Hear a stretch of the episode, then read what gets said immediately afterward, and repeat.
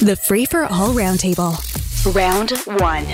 On round two, let's say good morning to Deb Hutton, former senior advisor to two Ontario premiers.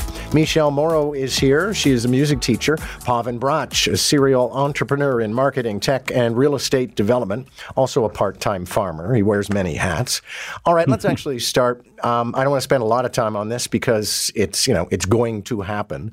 Um, but Deb Hutton, you must be very hopeful, like the rest of us, that at 10 o'clock this morning, CUPE says it's 55,000 workers accepted the deal and there will be no more strife. Yeah, I'm, I am super hopeful. Uh, let's recall, though, that Laura Walton, the leader of CUPE, didn't exactly sell this very hard to remember. No. So I am slightly concerned, uh, but I, am hopeful that CUPE members will say this is this is a good deal, and we don't want to be on strike. Then again, Michelle, it's just going to be the next station of the cross because there are other unions to negotiate with. Yes, that's a great way to put it. Is that this one's done, but there are many more in the future. I just feel like we are constantly in this state of potential strike for so many of our unions. But I really, I'm the, I'm with Deb. I really hope that they ratify this or all vote to vote to ratify it because I don't want the kids out of school. Yeah, as Pavan, if they say no, that is going to be complete and utter chaos. I mean, we're back to the drawing board. Everybody's going to start digging trenches, and we're looking at a strike. Yeah, I think they'll they'll fall further uh, from favor uh, with the public. The public's watched this whole thing. It's tough times for everybody. If Everybody's dealing with high interest rates, inflation, et cetera. So they want people to get on with it. And but if it does go the way they're expecting it, uh, you know, I think the union will still look like sore winners. Um, they, they, you know, this is really a, a, again, I say it, a huge opportunity. These, this union would have lost probably if the other unions didn't all uh, kind of climb on and support uh, CUPE uh, when when Ford pulled out the uh, notwithstanding clause. Otherwise, I think they would have been in, in, tougher waters. But I do think that you know, if you look at Doug Ford, he has good relationships with a lot of unions, and and LiUNA is one of them that comes to mind. And I do think that this union needs to stop fighting and stop being adversarial, and and Ford has to do his part as well. They both have to come to the table and figure out how to make the system better, and it can be done without without strikes. Uh, Montreal Canadiens goalie Carey Price posted on social media posing in hunting gear and holding a gun, which uh, a gun person tells me was a shotgun. Uh, but he's come out against Canada's firearms bill. Um, Michelle, I know that you've got military in the family, and you probably know mm-hmm. your, you probably know your way around a gun. Uh, some people are saying he should stay in his lane. No, it's everybody's lane. Either you like guns or you don't like guns, but everyone's entitled to an opinion. Absolutely. And I, I always feel bad for people who are in the public sphere when they make a stand on something and everyone attacks them and says this isn't your place. They're just they just have a platform and they have a voice and you can take it at face value. He is a hockey player, whether you want to lean into it or not, that's up to you. But he can say what he wants.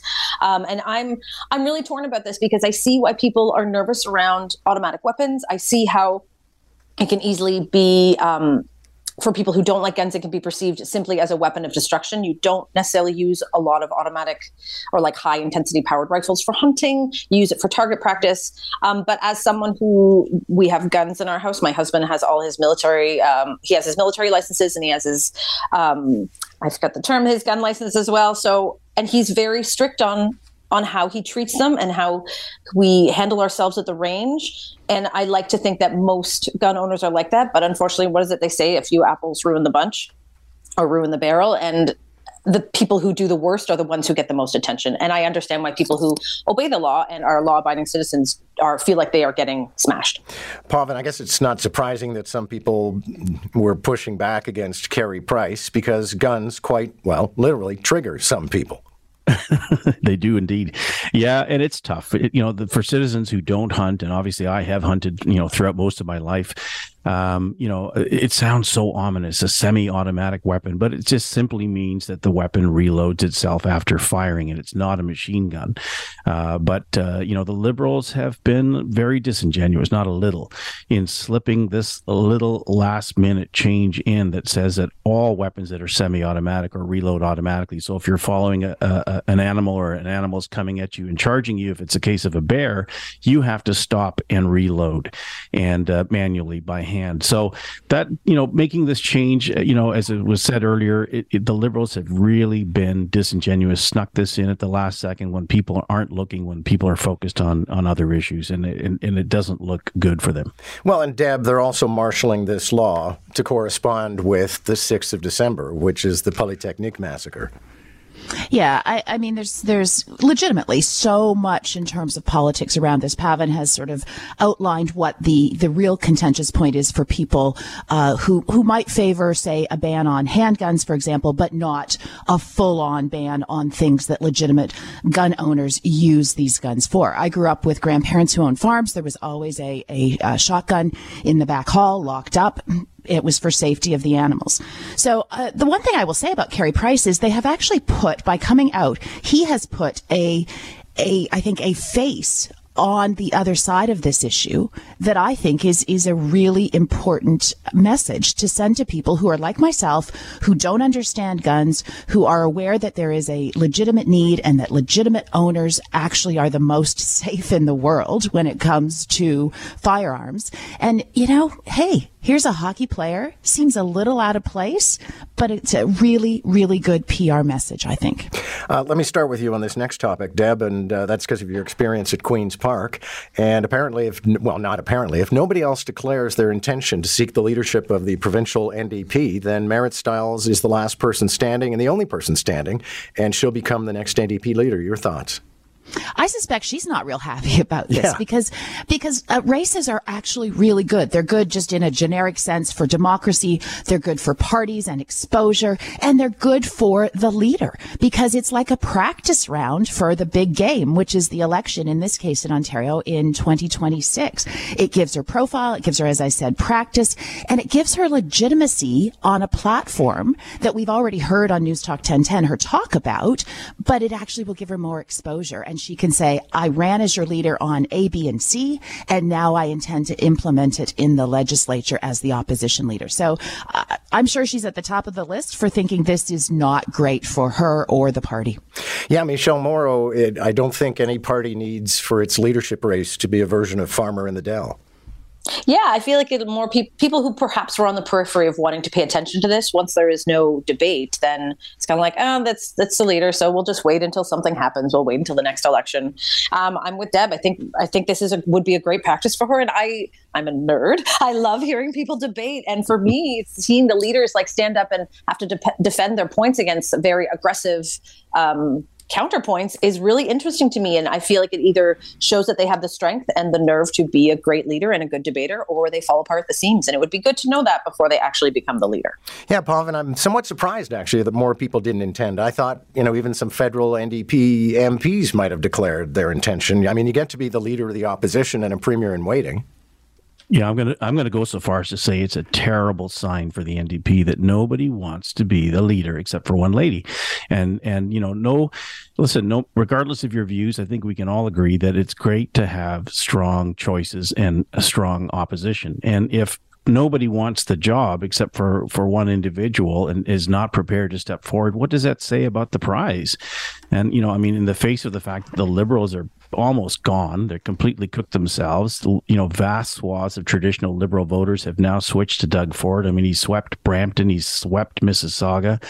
Um, you know, I think it's it's a sad commentary on the relevance of the NDP going forward, uh, and and I think one of the critical issues, and it, it'll sound biased because I come from a business background, is the fact that these guys are one track records. They're they have no no interest whatsoever in stimulating business and and making our province a viable operation versus just uh, labor issues. And that's the issue there i think.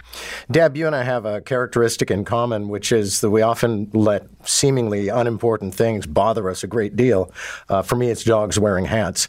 Um, in your case you're a little miffed over the girl guides having settled on two possible names which now go to a vote. They are comets or embers yeah, and I, I don't have a problem with either of the name. My problem is the fact that we are having this discussion in the first place. I was a brownie, I was a girl guide. Both of my girls started in Sparks and are still in guiding in Ontario. Friday was a PD day. I took my daughter, my youngest, who's a brownie, and her two friends, who last year were brownies. They are the two girls, twins, half South Asian and half Chinese. And it came on the radio, the topic. And so we started talking about it, the, the wonderful times you have as a mom driving your kids in the back seat. The two girls were baffled, absolutely baffled as to why the term brownies is offensive.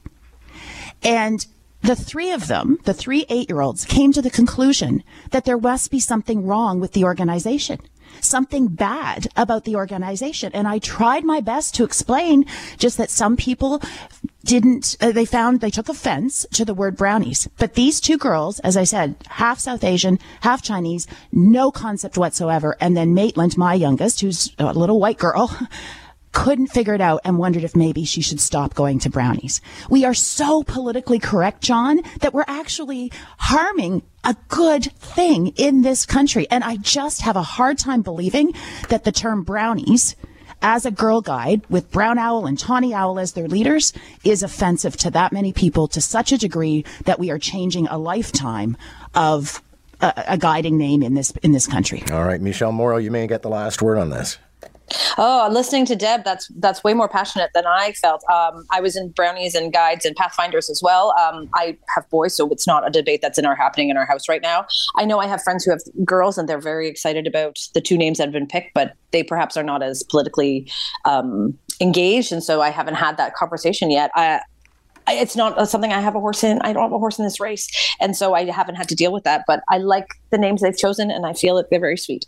Yeah, and as a brown guy, I couldn't agree more, John, with uh, with Deb and Michelle. I mean, this whole thing is ridiculous. How long until we we decide we have to change comets, the name comets, because they're associated with asteroids that killed Dino the dinosaur? I mean, we're just overly correct, and it, we've lost all all reality. Thank you all. Good to have you this morning. Very passionate, Deb Hutton, Pavan uh, Brach, and Michelle Morrow.